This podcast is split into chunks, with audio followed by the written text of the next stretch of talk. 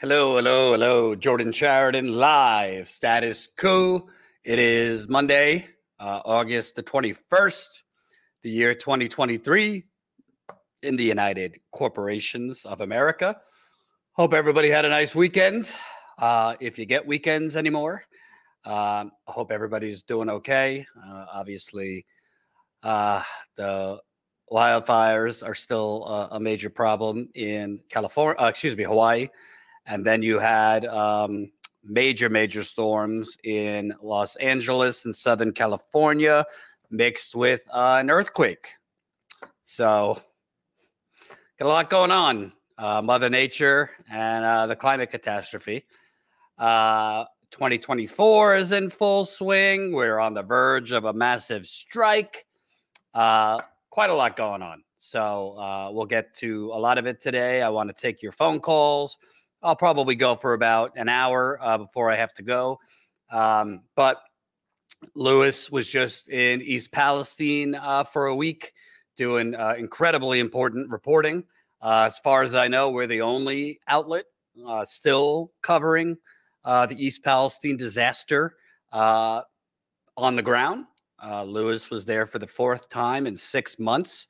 It's not the sexy story anymore. Um, you know, it's six months later, so the media has long abandoned the story and the people of East Palestine, but we have not. And even though, uh, frankly, you know, it's not a story uh, repeatedly going there on the ground is going to be profitable for us. We we lost money setting him there. Um, we did not gain uh, as many paid members as I would have liked or getting the views uh, on that story that we got when it happened six months ago. Uh, sometimes, you know, we're just uh, old, an old fashioned kind of outlet that you kind of cover what is important and you stay on things that it's the right thing to do. Uh, so we have a lot more interviews that Lewis did uh, from East Palestine that we'll be releasing uh, this week, probably some next week. we posted, I think, one or two over the weekend uh, in addition to uh, posted an interview I did with another uh, United Auto Workers worker. Um, we are 25 days today away from what seems at this point inevitable that we're going to have a massive, massive strike. Obviously, um, you know, the media, uh, corporate media, independent media, most of the focus right now in terms of importance is on elections and the 2024 elections. But to me, if you are um, a progressive minded person, if you are, forget progressive, if you are a work working class minded person, um, if you are um, kind of a blue collar proletariat kind of person, to me, the biggest story right now uh, in this uh, multi trillion dollar corporate conglomerate pretending to be a country is uh, this looming massive strike that would be 150,000 workers if it happens. Uh, and also, tomorrow is the last day uh, for the UPS vote for their contract, which, you know, uh, I'm definitely not a UPS worker, so I, I can't really give you any insight. But among workers I spoke with, they do believe that the no vote will be bigger than was previously thought. But uh, people I spoke with think that it will pass uh, with a yes vote. So we'll definitely uh, report on that uh, when the vote comes down. And but right now, uh, to me, uh, um, the massive story is this United Auto Workers strike, and uh, I'm definitely, definitely prepared to go there. Uh, hopefully, we could grow Status Coup uh, before then uh, in terms of getting more paid member signups. because these trips are expensive. Uh, we've between Tina's two trips to Cop City uh, within the last six months, Lewis's four trips to East Palestine uh, the last six months, uh, me going to Flint and Kalamazoo a couple months ago, uh, Jon Farina, obviously, we've been sending out uh, to cover stories. Uh, it's all expensive. doesn't pay for itself, and that's why we're trying to grow our membership, and we're trying to grow on YouTube. We're almost, you know, fingers crossed we can get there maybe by the end of the month. We're almost at 150,000 subscribers. So if you happen not to be subscribed uh, on our YouTube, definitely uh, hit that subscribe button. Uh, but yes, I would like to be going to Detroit if the United Auto Workers go on strike. Uh, so please, please, please, if you're not yet signed up, Sign up today, statuscoup.com slash join. So I'm going to take your calls uh, shortly, but I wanted to start with uh, if you didn't see uh, yesterday, there was a massive rally uh, in Detroit. Uh, uh, Shawn Fain, the president of UAW, hundreds of workers came out.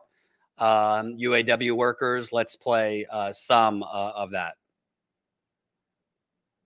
I can tell you right now, doing all this during the greatest economic expansion in our country's history, we have to plan for every possible scenario, and we have to be willing to do what we have to do to get there.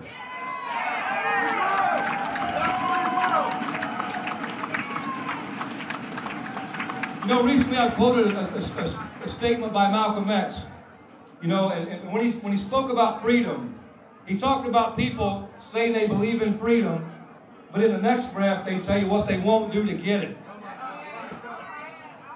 So I got to ask, you know, how far are you willing to go to get the contract you deserve?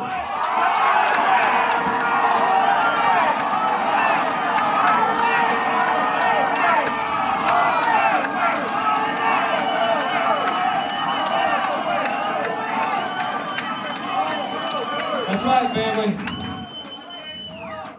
We're going to get it done. We're going to get it done by any means necessary.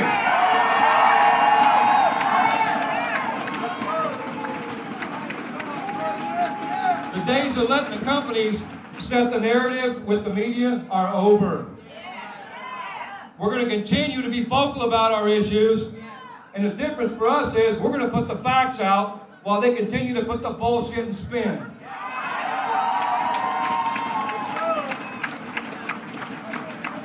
And I want to assure you, all three of the vice presidents, Secretary Treasurer Mock, your IEB, we've been meeting weekly.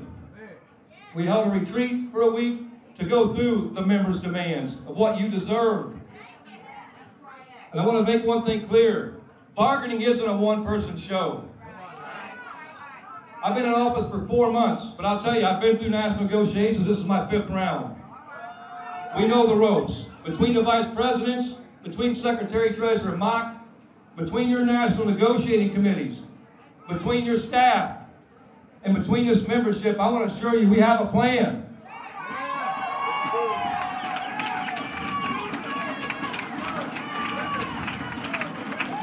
Our plan is to bargain like hell and get the best deal for our membership.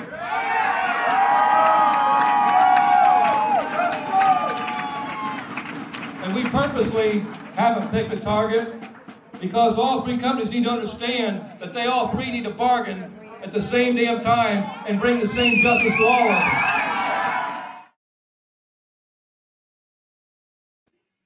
Whew. Man's not fucking around. Damn. Hundreds, hundreds were out uh, for this UAW rally. Uh, they're already starting in certain areas uh, to be doing practice pickets, which was pretty uh, effective, I would say, for UPS. Uh, before you before UPS um, leadership had the agreement for a tentative contract, uh, they were doing practice pickets.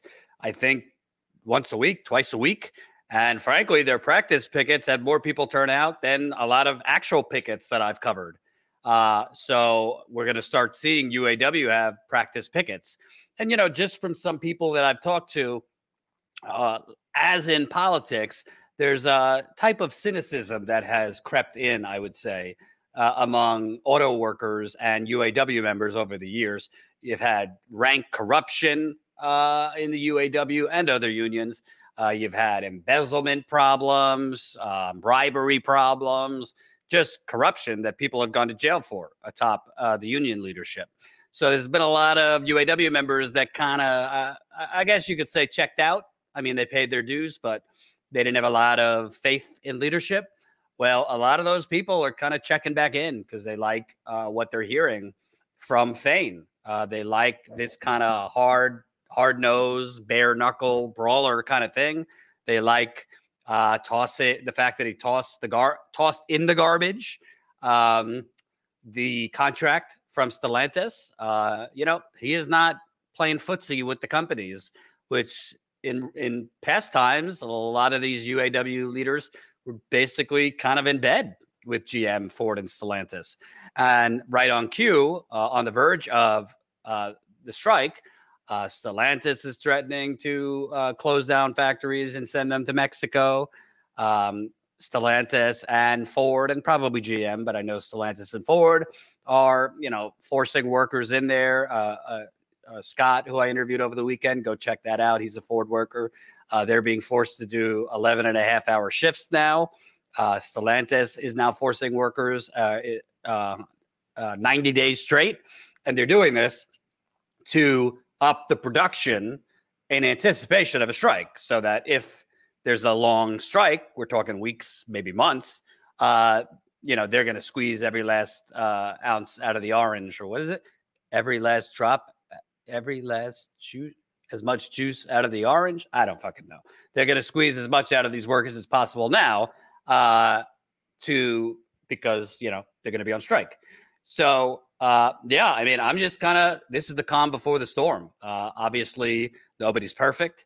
Uh, I'm sure you know they're demanding 40% wage increases, among other things. They might not get 40%, but if you demand shooting for the stars, you're going to get a lot more than you know folding up the tent and surrendering right off the bat, which is basically what uh, unions have done for the last 40 years and progressives that we elected have done for years. Uh, so, you know, going to take your calls shortly. Would love to, you know, speak about this among other things. Uh, I'm also going to try and interview more uh, auto workers before the strike. Like I said, we, meaning I, want to be on the ground to cover this strike. Uh, right now, I would simply expect corporate media coverage, which will entail corporate journalists showing up and reciting the same shit they always recite. Oh, well, you know, these workers are costing the company X, and the companies might need to start, you know, laying people off. And oh, this is going to hurt the economy. They're not going to be uh, covering it from the worker's perspective. That I can promise you. We, as far as I know, are the only independent outlet from a progressive, worker oriented mindset that are consistently on the ground. I want to be on the ground help us get out there and stay out there. I don't want to go for a day. We'd like to go as long as we could go. So sign up statuscoup.com slash join. You can become a member for as low as five to ten dollars a month.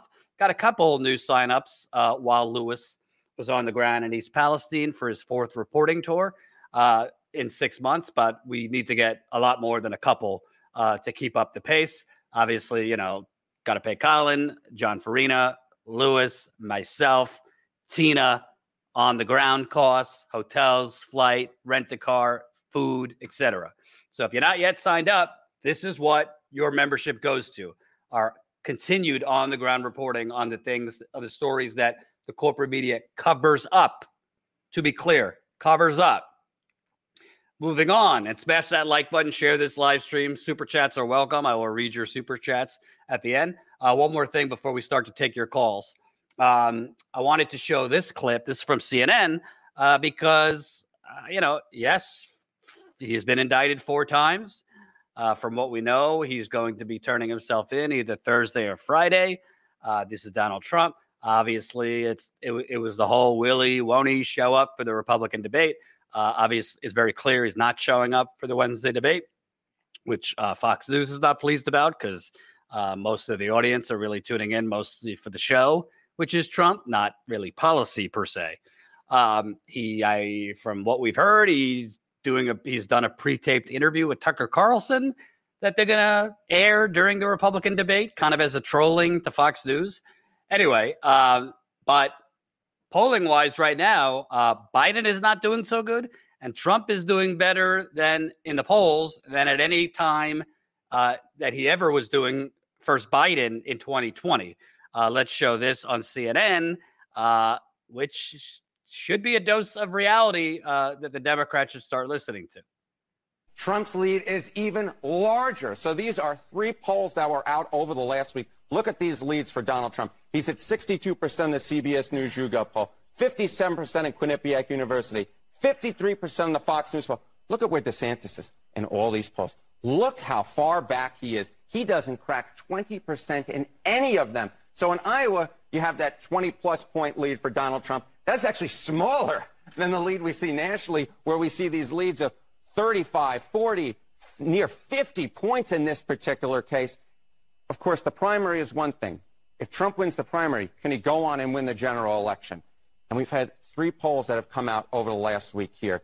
And I want you to take a look at how close this race is at this particular point. Granted, the general election is over a year away.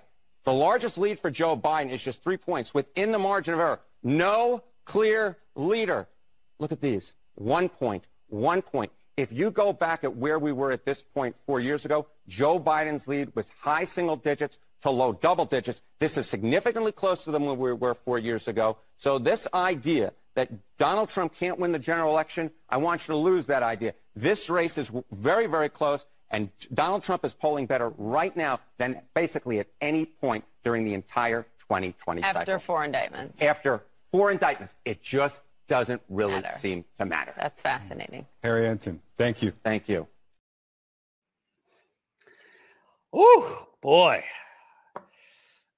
Joe Biden. Come on, man. Come on, man. Uh, somehow, you know, uh, this Democratic Party fairy dust and, you know, the whole, the economy is doing wonderful and Bidenomics. Well, four time indicted president. Forget the whole four times indicted. I mean, that obviously is a big deal, but forget that. I mean, Donald Trump is one of the most unpopular politicians in American history. Sure, he's got his 30, 40%, which is mostly a cult, but among independents, he's really not liked, pretty detested. Uh, obviously, among Democrats, not liked. Um, yet it's still tied. Uh, and to me, uh, I remember in 2020, national polling, I mean, Biden was up, uh, you know, about five to seven points at any given time, sometimes higher than that. Uh, but when you look at the national polls, which are basically tied, but when you look at Pennsylvania, Michigan, Wisconsin, Arizona, if the election were held today, I really think it's a toss up. I don't think it would be Cornel West and the whole spoiler thing. I think it's really going to come down to, particularly for Biden, uh, he is really, really losing some core, core support, particularly among black men, uh, which is part, a large reason why Hillary Clinton lost in 2016. Uh, she had less black people that came out for her compared to Obama four years before that. Uh, but particularly looking in that number uh, in terms of black voters, it was black men, uh, particularly that there was a deflated number. Not to mention Hispanic voters, she had less compared to Obama, young voters.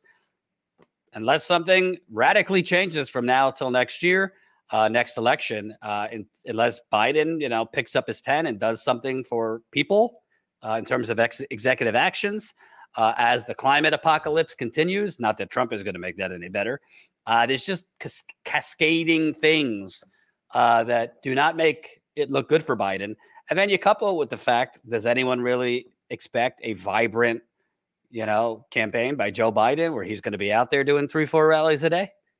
And if he is out there doing three, four rallies a day, that pretty much helps Trump. Uh, so yeah, it, it's it's not looking good. It's not looking good. Uh, let's show you some more numbers. Uh, this about uh, Biden's approval rating.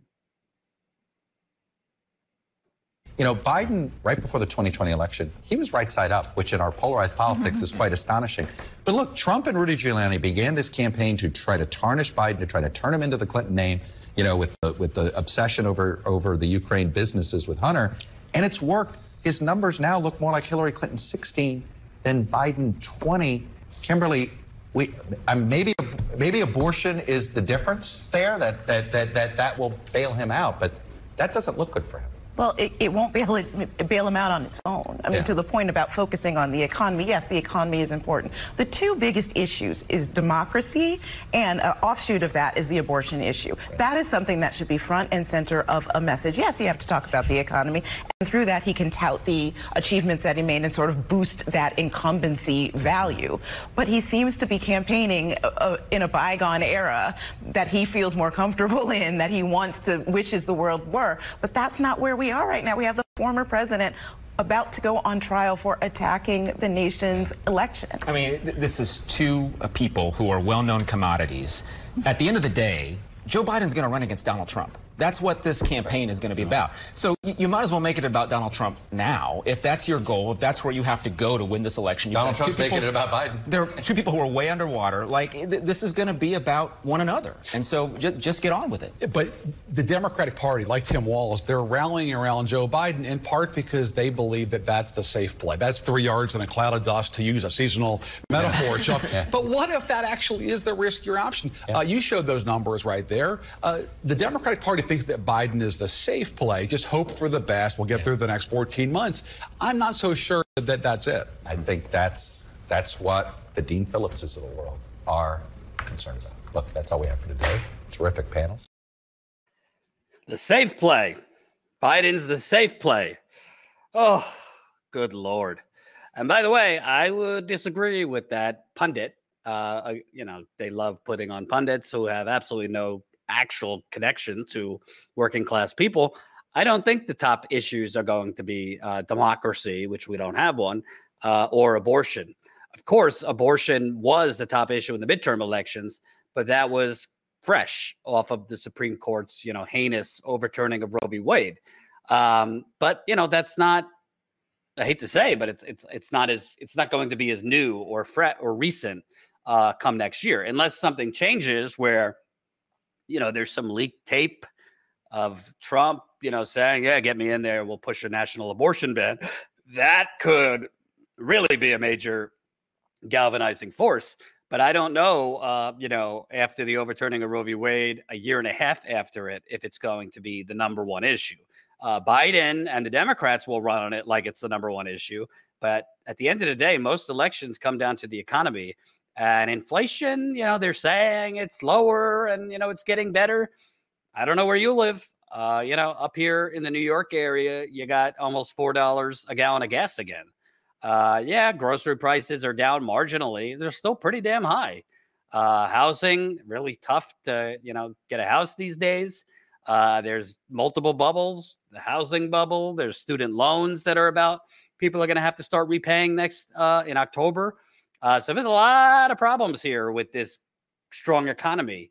Uh, and whether it's all Biden's fault or not, it's not all his fault. Inflation is a global thing.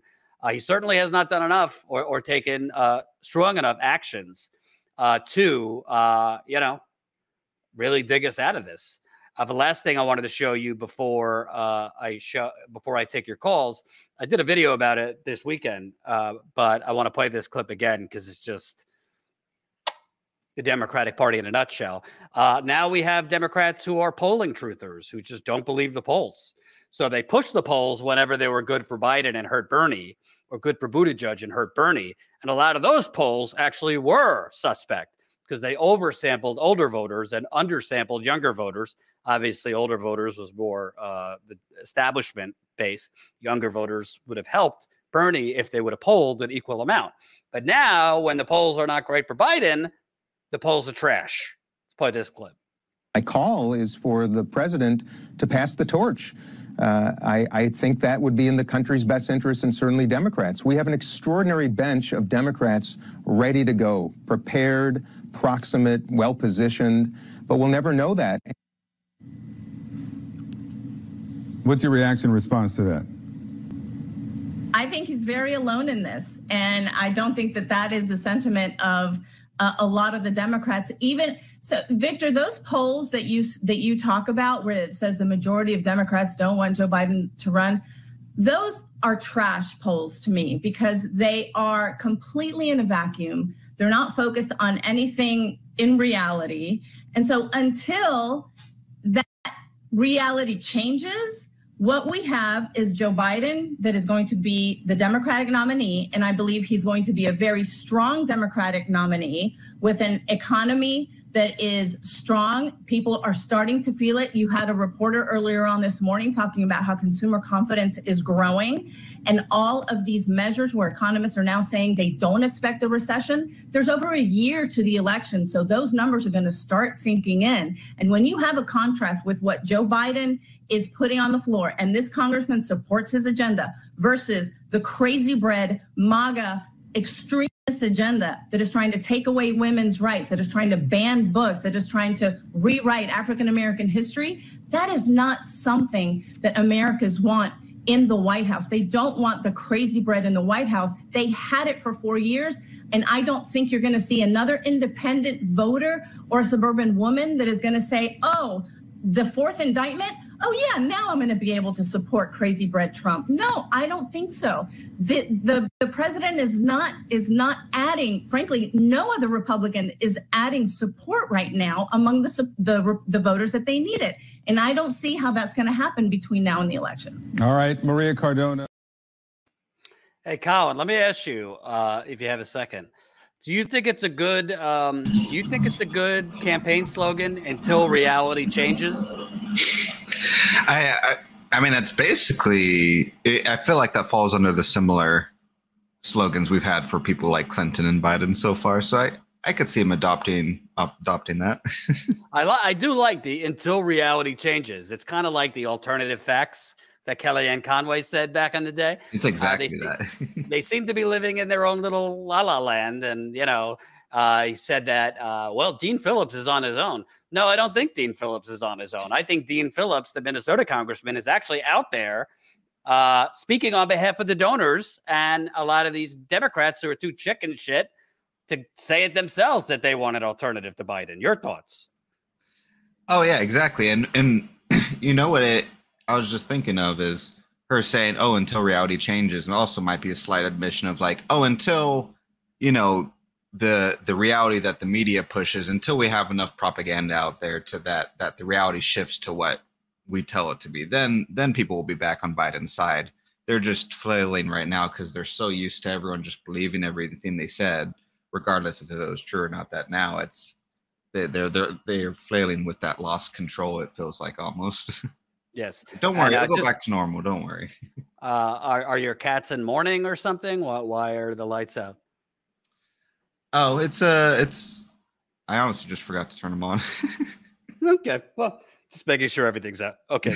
All right. Now, without further ado, smash the like button, share this live stream. Uh, super chats are welcome. Like I said, we need you. If you're not yet a Status Coup member, hey, we need to we need to start growing our members again.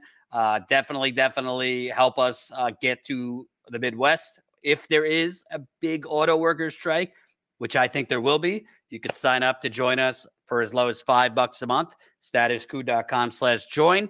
Uh, we're gonna have to do another members call, I believe, before the end of the month. Uh, so if you sign up as a Status Coup member uh, this week, uh, we're probably going to do another members call. I would say next week. Uh, all right, let me get the call program loaded. Don't be shy. Make sure you call in. Uh, don't have me on speakerphone or anything like that because then the audio will be bad. Uh, let's see. How do I do this again? My shows, host a show, save and start, web, ready, connect to show. All right.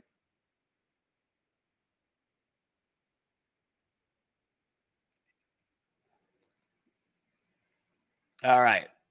There's the number. Uh let's go. Start dialing up. Talk to you about whatever you want. Uh, East Palestine. We could talk about uh, the auto workers strike, 2024, uh, climate catastrophe, you name it. Uh, I'm kind of open. I got about 20 minutes to a half hour uh, left. Uh, do- do- do. Ready to rock and roll. Uh, let's see. All right, no callers yet, so I'll just read some comments until we get our first uh, caller. Do do do do do do. Uh, Corn Pop was a bad dude. He would handle Trump. He could handle Trump. uh, Jordan, if uh, you show up to work for the whole week, I will become a member. David, I am going to try not to slap you through the internet uh, because all I do is work, David. All I do is work. Uh, you might not be aware, David, but I happen to be writing a book on the Flint water cover up that I've been burning the midnight oil writing on top of my day job. I have finished 13 chapters as of now, I'm thinking. See, the problem is each t- a lot of the chapters. There's so much information uh, on the cover up, and a lot of it I have never reported before. That it ends up me having to split it into two chapters because one chapter is too long. So right now I'm on 13 chapters, finished 13 chapters, about to start chapter 14. think I might have to go tw- chapter. As of now, it might be 20 to 21 chapters. So I'm writing all day, doing my live streams. I also record videos in the morning. I have a nine month old baby. So I'm working, I work weekends too, pal. I was writing all day yesterday. So how about you sign up as a member uh, because I work 24 7? Just because if you don't see me live one day does not mean I'm not working. Trust me. Now, see if we got our first caller. Two, two, two. All right. Joe and the auto workers, you're up.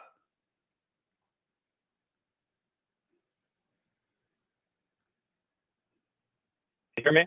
I can. Hey, how are you? Good. How you doing? Doing well. Hey, we've been watching the show, been following you for a little bit now, and man, I, I think it's uh, more likely than not we see the uh, this strike happen, and I think it's going to have some big impacts on the wider economy, especially in the Midwest. Yeah, I think so too. Uh, you know, from reports, uh, Stellantis and these other plants say they have, you know, 50 to 60 days of parts and all that prepared. But the bottom line is, I mean, you cannot, it's bound to slow down uh, output and production, even a weak strike. Uh, and as I've seen covering John Deere strikes and this and that, a lot of times they try to get like white collar workers who have no business uh, on a warehouse floor uh, do, doing the job which besides being dangerous is obviously not effective. So, yeah, I mean, listen, I think solidarity, camaraderie is contagious in a good way. Uh, I think, you know, there's 150,000 workers that uh, might go on strike. Let's even say just physically, a quarter of them actually physically go out on strike. Uh, that's a shit ton of people. Uh, the media will not be able to ignore it. And hopefully, that could be a domino effect uh, to others, uh, other work, other workers elsewhere, uh, Amazon workers. Obviously, the union effort has kind of, you know, is stuck a little bit right now, uh, and not just people, not just workers going on strike, but just you know, tenants unions and mutual aid networks, and just all of us. Period. Uh, I think it would be a really good domino effect. And honestly, right now, I think the workers really have the leverage uh, because at the end of the day, uh, it's it's kind of a new day uh, at the UAW. I mean, I'm not going to say he's God, of course, but mm, yeah. Shawn Fain is is very very different than most of these other UAW leaders. Many of them were corrupt, but I mean, he's not fucking around, and he's willing to go on strike as long as possible. It really comes down to can you get the members after that first week, two weeks, you know, that's the honeymoon period of a strike. After that, right, it's tough. You know, you're obviously you're getting paid out of the strike fund, but it's not your full set, your full amount. You might be getting some health care, but it's not your full health care. A lot of workers have to pick up extra jobs, strains on marriages, you know, all that. Uh, but I think right. I, I, think this, this can go to the distance. I also think the fact that it's happening now, uh, it's bottom line, it's an election cycle and Biden and the Democrats uh, are are not going to want a prolonged strike. So who knows? I don't think Biden is an actual friend of labor. I don't think he's pro union, but he might. Well, look at the railroads. Oh, of course. Yeah, uh, forcing a labor agreement on a group is is not is not friendly, and I think it's just important that uh that folks get the attention now when there is some leverage. And to be honest, though, this combined with um, you know you're seeing student loan payments resume i think there's going to be uh, just an overwhelming um, I, I, just moved to the, the detroit area uh, recently and so this story caught me i'm following and i think it's going to be a pretty big deal and you know you'll you'll you know you'll hear from pe- hear from people like me again i'm, I'm hoping that these workers get what they uh, they deserve i mean frankly so yeah and by the way i cool. mean thanks for the time i think i think I think UAW's messaging is is strong. The media is trying to paint it as, oh, they're asking for 40% wage increases. It's not really 40% when you've continued when you've basically given back 10 to 15. I mean, they've continually given back concession after concession after concession. So baked into this 40% increase is basically getting back what you gave back, which is about 10 to 15% in wages. So when you factor in them getting back what they've already given up, plus, you know, cost of living, inflation, really, this is not a massive thing they're asking for. Uh, and the two tier system, which is obviously not a unique problem to auto workers. I mean, they they have the two tier system through in many many different industries. It's got to go uh, because it is part of how we have a caste system in this country. Uh, so yeah, I mean, I'm you know I'm a journalist, but I'm also human, and uh, there's very few things that get me mo- more excited in terms of being on the ground than covering a strike. Uh, Colin and I covered the John Deere strike uh, in 2021. Uh, we covered it in Iowa, Illinois. That was not 150,000 workers, uh, but you know, people out there. In the case of John Deere workers, they were you know had the the had the uh, smoke bar the fire barrel because it was cold. Uh, you know, singing songs in a tent, rain or shine, in the snow. Uh, so I'm looking forward to it. I, I definitely uh, want to be out there for as long as I can. Uh, let's take our next caller. Um, Athena, you're up. Hello. Um, very pleasure to speak with you, Jordan. Hey, how's how's it going?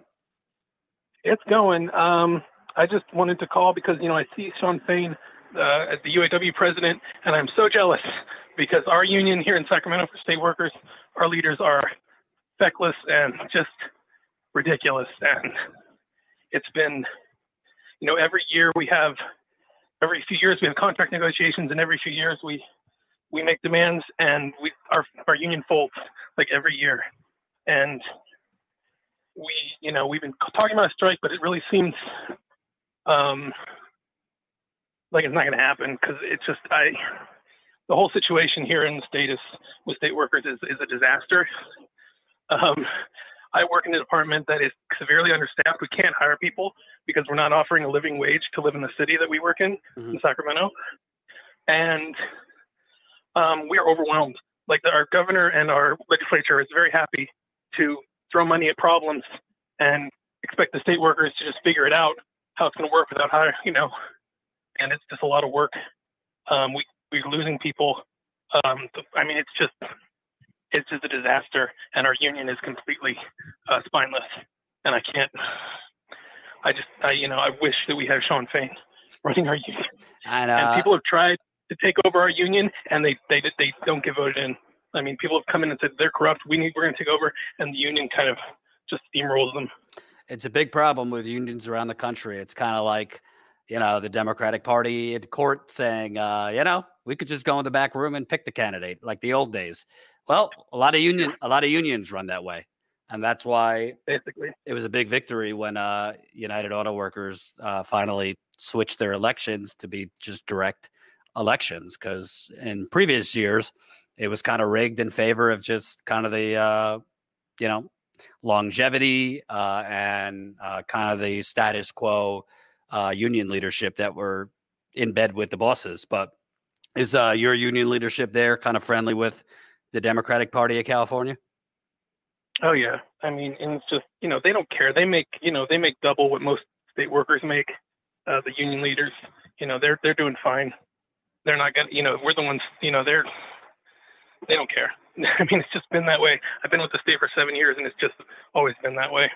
Yeah. Um, it's it's just unfortunate because we it's I mean we had like there was a, a rally, there was a protest at the Capitol, and it was just this very like uh, manufactured thing where some high profile people blocked an entrance and got detained for like an hour or two, and it was just just for show crap the union's putting on. Like they're like they're talking tough. They promised the the workers that they wouldn't accept anything less than 18% raise over three years, but now they're wanting to accept 10. 10. Well, I don't know how I don't know how far that I don't know how far that's ta- I don't know how far that's taken you in California. And plus, not only are they is that the raise, but they're they're increasing our health premiums. They are cutting off other uh, assist other uh, money that they've been giving us. Uh, so it's it's not really a raise. It's like barely even uh, getting back to stat the standard that we were at beforehand. So, I, you know, it's just a mess. Well, uh, that's what I mean by domino effect, because I don't think you are the only one. You and your colleagues are not the only ones with this kind of leadership or lack of leadership. But, you know, if there is a God uh, and we have tens of thousands, if not more, uh, workers, you know, picketing in Detroit and Flint and Toledo and Chicago and, you know, throughout kind of the heavy regions where auto workers are, um, you know, who knows? It could put pressure on feckless, corrupt assholes, uh, like what you're describing. So that that that could be Yeah. our only hope. Uh, let's hope that you know it has a, a domino effect. But uh, I appreciate Well, you. Well, I hope, yeah. No, I hope that, that we have a contract. I hope we vote no and hope we strike. Because if we don't, I'm probably going to resign because I'm not going to put up with this shit. Gotcha. And uh, Sorry. uh, and also, I mean, you got Southern California's underwater now. Oh yeah. So uh, a lot of problems going on. But yeah, I mean, at the end of the day, uh, why be in a union if they're just an arm of a corporate party and they're just going through basically get you crumbs? I mean, Basically. Yeah. yeah. Thanks for thanks for calling, man. Thanks, Jordan. All right. Uh, keep calling in. Uh, right now, uh, waiting for our next caller. Uh, so we could talk uh, the we could talk the auto workers strike, which at this point looks like it's going to happen. Like I said, UPS, uh, their contract vote ends tomorrow. Uh, that was a three week process, so we will have results pretty soon on on whether the UPS contract passed. Uh, 2024, we have the first Republican debate uh, on Wednesday, which I think is going to be kind of who can you know kiss Donald Trump's ass the most because they're really at this point you know challenging for who could be his vice president or secretary of you know anti woke or, or whatever the hell the clown car uh, is looking for. I think Chris Christie will probably be the only one really going after Trump. Uh, according to leaked memos that came out from DeSantis's uh, super PAC, uh, he has bullet points. One is to go after uh, Vivek Ramasam- Ramaswamy, I think I'm pronouncing his name probably wrong, um, and to defend Trump because he doesn't want to alienate uh, Trump's viewers. By the way, I love to say I told you so when I'm right because I said when the media was trying to hype up Ron DeSantis, slow your roll. This guy is au- more awkward than me as a 15 year old at the you know school dance, uh, and he is not ready for prime time. And voila, uh, Ron DeSantis is getting his ass clobbered because he is just a weirdo. Besides the terrible policy, he's just a weirdo. Uh, he's just naturally kind of repellent. Uh, him talking to children, him talking to adults. I don't really know what his wife sees in him, but he is an awkward, weird fascist. Uh, and say what you want about Trump, but he's entertaining. He's got some charisma, and obviously, uh, the Republican Party likes a show. What am I missing? I just went while we're waiting for the next call. I thought I'd real quick bring up that uh um our Status Coup store we added some stuff to it. So I like um, that. If you go to if you guys go to statuscoup.com slash store, we have the designs we had before. Um, we have the new ones, and we also now have those a lot of those designs in sticker form, so you can get a capitalism sticker, what's in your water sticker, a got water sticker, and a poison states of America sticker. So let's go through this slower because people need to know. We got capitalism, COP. Uh, that was my wife's uh, naming. So kudos to her. Uh, then we have the Poison States of America. We have it as a t shirt, we have it as a sticker, we have it as a mug. Because obviously, we're all living in poison states and cities. Uh, we have uh, obviously the United Corporations of America shirt and also the Got Water shirt. Colin, did you send me the Got Water shirt? Yes, it should be on its way. Oh, I wish I wore my new Status Coup hat. I just got it and I forgot to wear it. I just got a new Status Coup hat, which I was at the dog park and somebody did ask me about it. So it is a conversation starter. we have our fossil fucker shirt, which my father gave me a nice little lecture about wearing. Uh, so we got a lot of great stuff going on. Uh, and not only can you help us with extra revenue uh, by purchasing some of these, we need you to be ambassadors of the coup. Spread it so people could ask you, what the hell does that mean? Where'd you get that? uh, and tell them about Status Coup. So definitely get into the Status Coup store. Uh, I I do like the capitalism shirt. I like the What's in Your Water shirt. Poison States of America. It's all fantastic. Absolutely. And uh, I know some of uh, there were some uh, people had some issues with uh, before with the international shipping and all that. So we actually sw- switched to uh, just the regular Teespring so that it's now just domestic shipping. If you're in America, obviously, it's just uh, there, so you actually get your stuff a little bit quicker. And once again, we just did the cheapest prices that it basically allows us to on the website. So we're not really making much money on this. It's mainly like Jordan said, so you guys can just sort of uh, spread the coup. And yeah, fantastic.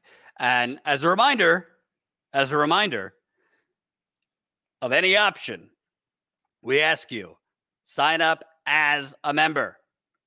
Sign up as a member, statuscoup.com slash join.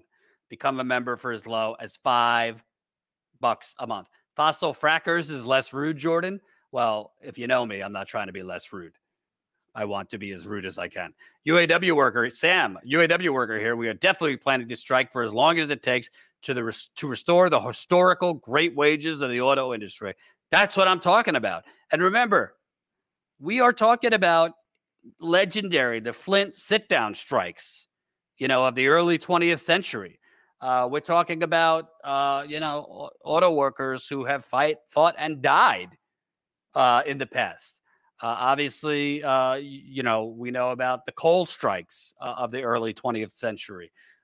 so these workers, you know, it, it sounds glamorous and, you know, solidarity and contagious, but uh, it's it's definitely a sacrifice to go on strike because uh, these workers are, for the most part, living paycheck to paycheck, and they are not going to be making their full paycheck. And yes, there is a big strike fund, but it can run out quickly. And with inflation and cost of living, and you know, school is back uh, for a lot of parents that are auto workers. Uh, the costs add up. The costs add up. Uh, so uh, I'm looking forward to covering this. Uh, please, please uh, sign up if you can, because I don't want to be out there for a day. I'd like to be out there for a week uh, or as long as I can. All right, we got another caller. Kim, you're up.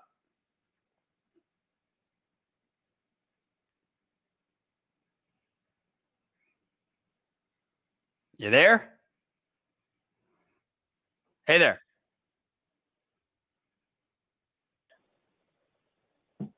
No, no, no better reason. Am I on? Am I? Yeah, you're on. Oh, oh, oh okay. Sorry. Okay. Yeah. All right. Let me turn off. Something. Okay. Um, yeah.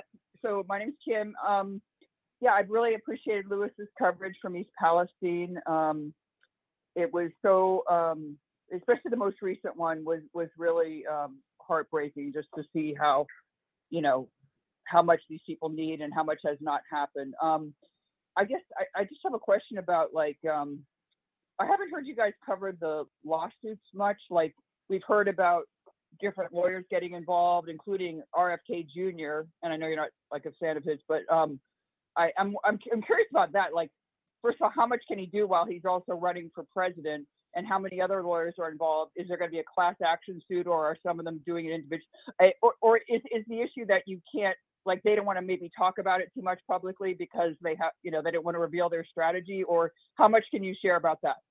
Yeah so i have talked privately uh, i've asked them to come on but they're not ready to yet but i've talked privately to um, a couple people involved with a, a what they're trying to make a massive class action lawsuit and trying to get you know as many residents obviously uh, on uh, you know, to sign up. Obviously, it's and, who are they suing? Are they are they suing uh, Norfolk Southern? Yeah, or, or and possibly also the EPA. Primarily Norfolk Southern. Primarily Norfolk okay. Southern. Uh, doesn't mean the, does it doesn't mean they would not be suing the EPA, but if we're talking where the money is, it would be Norfolk Southern. Um, they um, were waiting. Primarily, they were they were waiting for the NTSB hearing uh, to see if there were any revelations from that, which obviously there was, as, as I've reported and Lewis has reported. Uh, I mean, it was a bombshell that the corporate media ignored, but essentially the manufacturer of the vinyl chloride revealed that they repeatedly told Norfolk Southern these cars were not going to explode, which is was the bullshit uh, thing Norfolk Southern, you know, came up with that we had no choice. We had to detonate these because they were at risk of, you know, imminent explosion, which was not true. Uh, so as far as I know, I could check back into it. Uh, you might see a massive class action lawsuit uh, filed in the fall on behalf of East Palestine residents. Uh, I don't, I don't really, I don't think from the people I was talking to. I mean, maybe RFK is doing something on his own. I don't know, but uh, from the people I talked to, RFK uh, wasn't involved with this. Uh, it's similar kind of to what they did in Flint. Um, so yeah, I mean that's that's all I know. That right, the wheels are churning. Uh, it's a little more complicated because you know in the case of Flint, it, wa- it was Flint. Here you got East Palestine, you got parts of Pennsylvania. Uh, so it's also documenting, you know, other areas and other residents that were harmed because it's not just East Palestine. You have other parts of Ohio uh, having health problems, Pennsylvania, uh, Western Pennsylvania having health problems. Obviously, uh, Norfolk Southern and the EPA have pushed a narrative that this is all magically within one mile. Obviously, that's, you know, a two year old could tell you that's bullshit.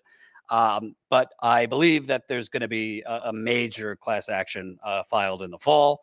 And, you know, I'm, uh, it's frustrating. Uh, obviously, Lewis, who's been, eh, But of course, go ahead. Some of what they lost is is is really priceless. Um, you know, and I mean, I've heard that sometimes class actions aren't really like the best way to achieve justice. Like, um, it, you know, sometimes it's it from the from the corporation's perspective, it's it's just it's it's their way of kind of limiting themselves, limiting, you know, because as I understand it, some, maybe it doesn't always work this way, but I think um, when you have a class action, then if someone else, you know, decides later that they want to do something individually, sometimes they can't because there was already a class action and things like that. So Yeah. I, I don't know. I, I I just feel like you can't put a price on what happened there anyway, and, and it's just so upsetting. But I mean, the just- bo- was I mean, the bottom the bottom line is, you know, I hate to be crass, but you know, all the money in the world is not going to do anything uh, for your cancer. I mean, oh, there's there's going to be a, there's going to be a massive cancer cluster. Unfortunately, uh, obviously, I'm not a doctor, but Lewis, you know, showed that there's a gentleman who suddenly has breast cancer, which is obviously rare for men. Uh, and if you look into it, uh, exposure to vinyl chloride can can cause breast cancer in men. So um, there's people are starting to have seizures. Obviously, you want them to be compensated uh, for the generational issues here. Uh, the loss in home prices, medical bills are going to rack up, uh, just pain and suffering. But there's no substitute for permanent health injury or death, uh, which the people of Flint could tell you about. Um, so, yeah, I mean, honestly, to me, I want both. I don't just want civil. Uh, I want some criminal charges, which, judging by what's been going on in Flint, um, and the fact that we live in a fucking sociopathic society where you know bankers could take the global economy and no one goes to prison, uh, governments could poison people and no one goes to prison, uh, railroad company could detonate a chemical bomb over a village and it's already been shown, like I said, that they didn't have to, but there- you don't even hear any talk of criminal charges. Um, so I would like to see criminal charges because it's very clear that that train was on fire for at least 30 miles and they could have stopped it. Uh, they didn't. Uh, it's very clear that they did not have to detonate. I mean, there would have been issues just with the derailment and chemicals leaking, but it would not be to the degree. There would not be the degree of illness throughout East Palestine if they didn't explode the trains. Um, so I'm hoping uh, there's going to be criminal charges too. Uh, and I'm just, you know, it's frustrating as a journalist because we just live in a really fucked up media system where whether it's mass shootings or trains being exploded over communities, our system can only cover things for a few days and then they don't care anymore. Um, so that's why, you know, we keep going back. It's not trust us, it's not making us any money, it's losing us money to keep going back. But I just think it's the right thing to do because if you guys are watching these interviews he's doing, I mean, it's this is a disaster. It, it has not gotten better, it's getting worse. Um, people are sick. Right. And, and in Flint, were there were there criminal charges in Flint? You got you got four hours. uh, yes, yes, I've covered it for years. Uh, there were criminal charges. Uh, there was a there was a prosecutors and investigators from 2016 to 2019 that built up a strong case. Uh, and then this current attorney general, a Democrat, came in and still And kick them out. I did hear about yeah, that. she fired them all. she dropped dropped the charges. Then she recharged again with lesser crimes, and then the state supreme court tossed out her charges last year. So I'm actually writing a book about it right now the, on the Flint water cover up. I'm, I'm 13 chapters written. I just signed with a book agent, which is uh, really awesome. So we're going to be pitching publishers after Labor Day, and God willing, we'll get this published by the uh, decade anniversary. But to the the Cliff Notes version, there have been charges, but no jury trials and no convictions because the fucking Attorney General of Michigan, uh, for some half-assed backwards way, decided to throw the case in the toilet. So Right. And it, it seems a little bit analogous in that, like, they didn't have to switch the water, just like Norfolk Southern didn't have to explode, you know, detonate the, those five cars. listen, if I You know, if, like if de- I de- de- if I detonated firecrack fireworks over your house and you got sick or injured, I'd be in jail.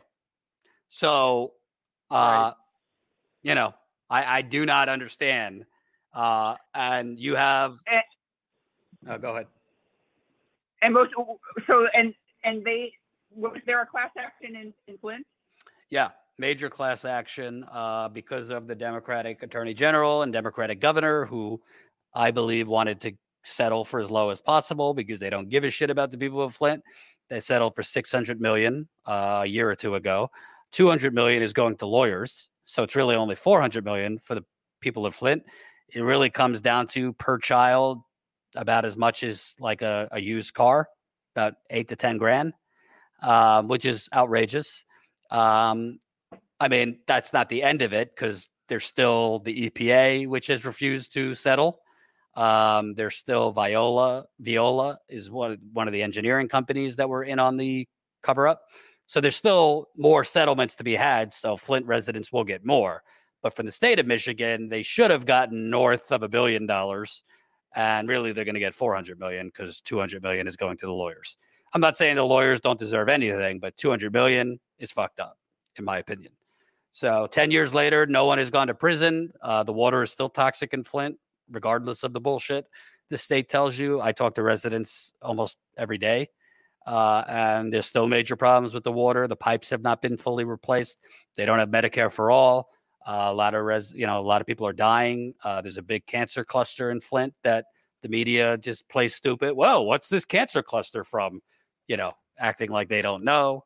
Uh, so this is really, you know, obviously we have a climate problem in America, but we also have a poisoning problem uh, that I have stayed on Flint because I believe if this is allowed to stand in Flint, if no one is held accountable, that's the playbook for them to get away with it in East Palestine and Kalamazoo and name your community, whether it's water. Right. And I think when, when they have a class action, they can, you know, it, it's like they can say that this is it. Like, and so then if other health effects develop later that people didn't know and they weren't included in the lawsuit, right? Then, then those aren't, there's nothing that they can get for those at, af- after that, right? Correct.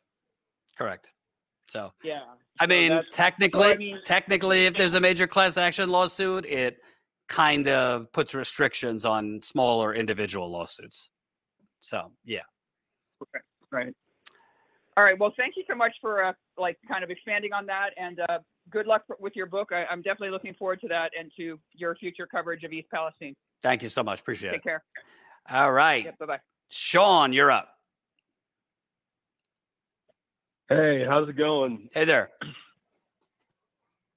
I was actually I've been enjoying your coverage on Cornel West and the Democrats, and I was just I was reminded of an idea that I had a while ago of like reporting, but like for educational topics that are kind of really important to the like American populace right now.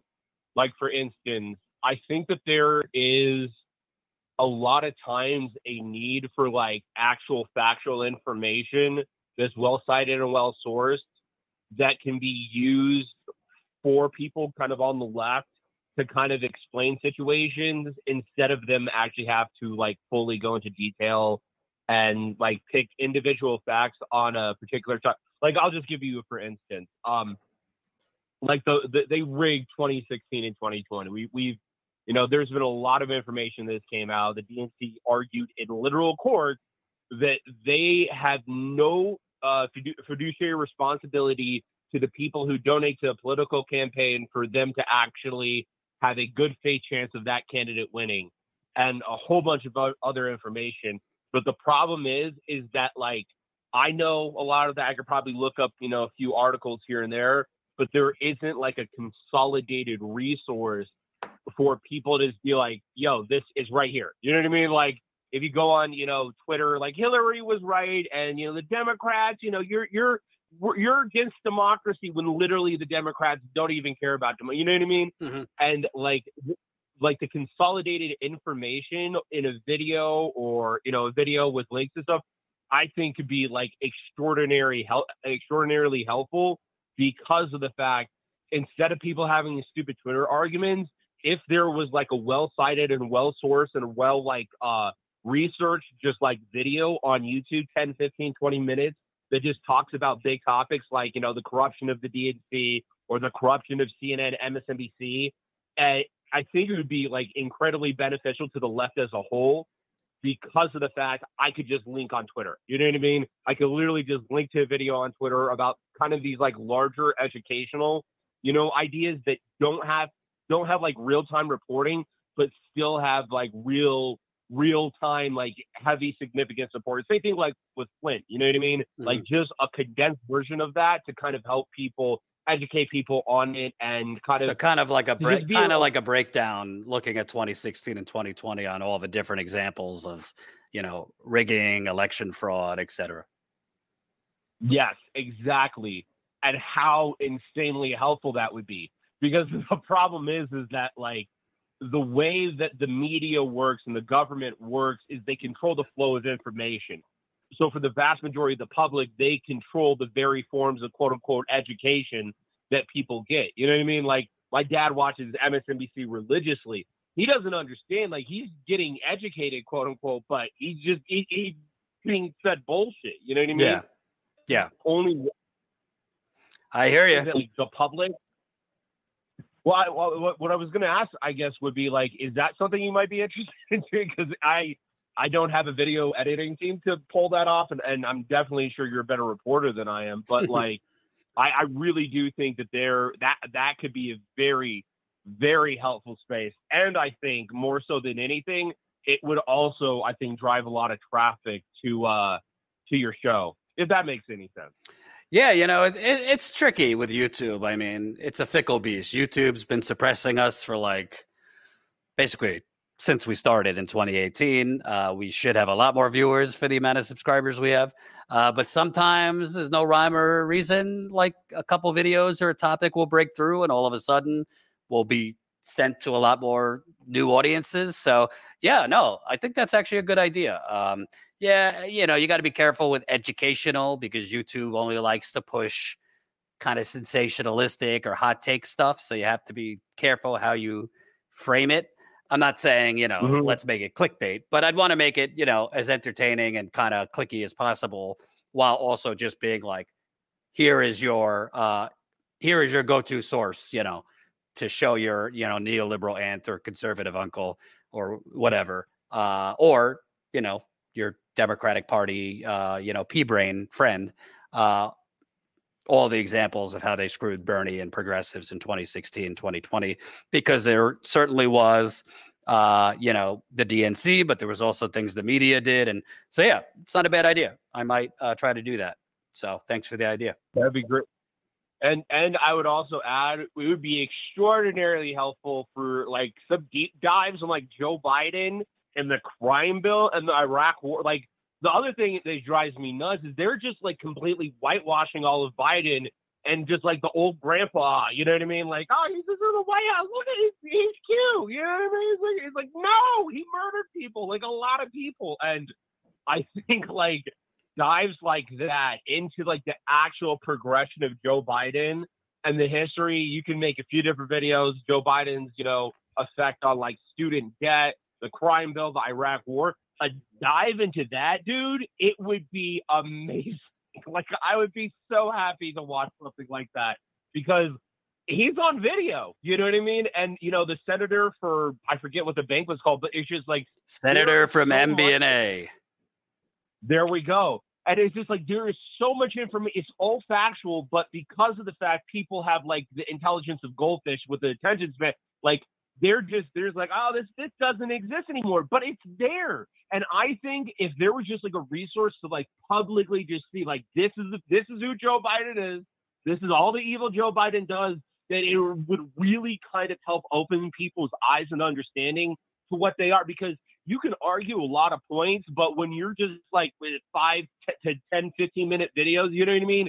Just staring at you in the face about how horrible Joe Biden is, then, you know, then the like, oh my, but Trump thing looks a lot less viable and people might actually have to look themselves in the mirror and start using the Democratic Party as their personal God, if, if you get my drift. Yeah, But absolutely. yeah. I will definitely uh, see what I can put together. I appreciate it. Most definitely, man. And you uh keep up the great work. All right. Take care. And uh, I'll take one more. Uh, Julian. Uh, hello, Jordan. Can you hear me? I can. Hi. Um, I was hoping I could just, rather than like ask a question, just share a little experience I had just uh, organizing, and you can make whatever comment you want. Sure. Because I don't know.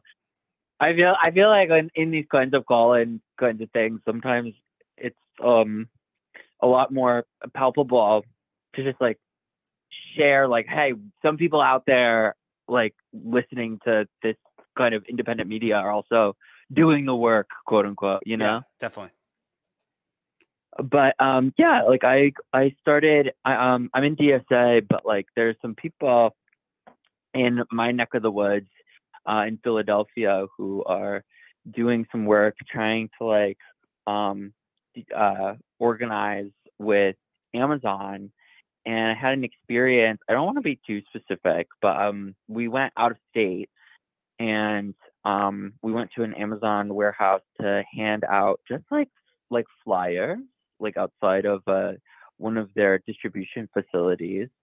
And you know we like we, we- didn't like if someone like asked and people did ask like like oh do you work here? Like you can't say yes but like you do kind of like wear the garb and kind of like present like you're like here with the crew Mhm. that way like you know people who are like managers or whatever don't like um don't like immediately say what are you doing here you know what i'm saying Right, right. but uh regardless like a, a security officer um like we were at one of the doors and by chance during like one of the lunch breaks like a security officer who is not like an actual employee of the amazon facility but is like a contractor like uh saw the flyer and like started to like um like went back inside and like t- spoke to the manager.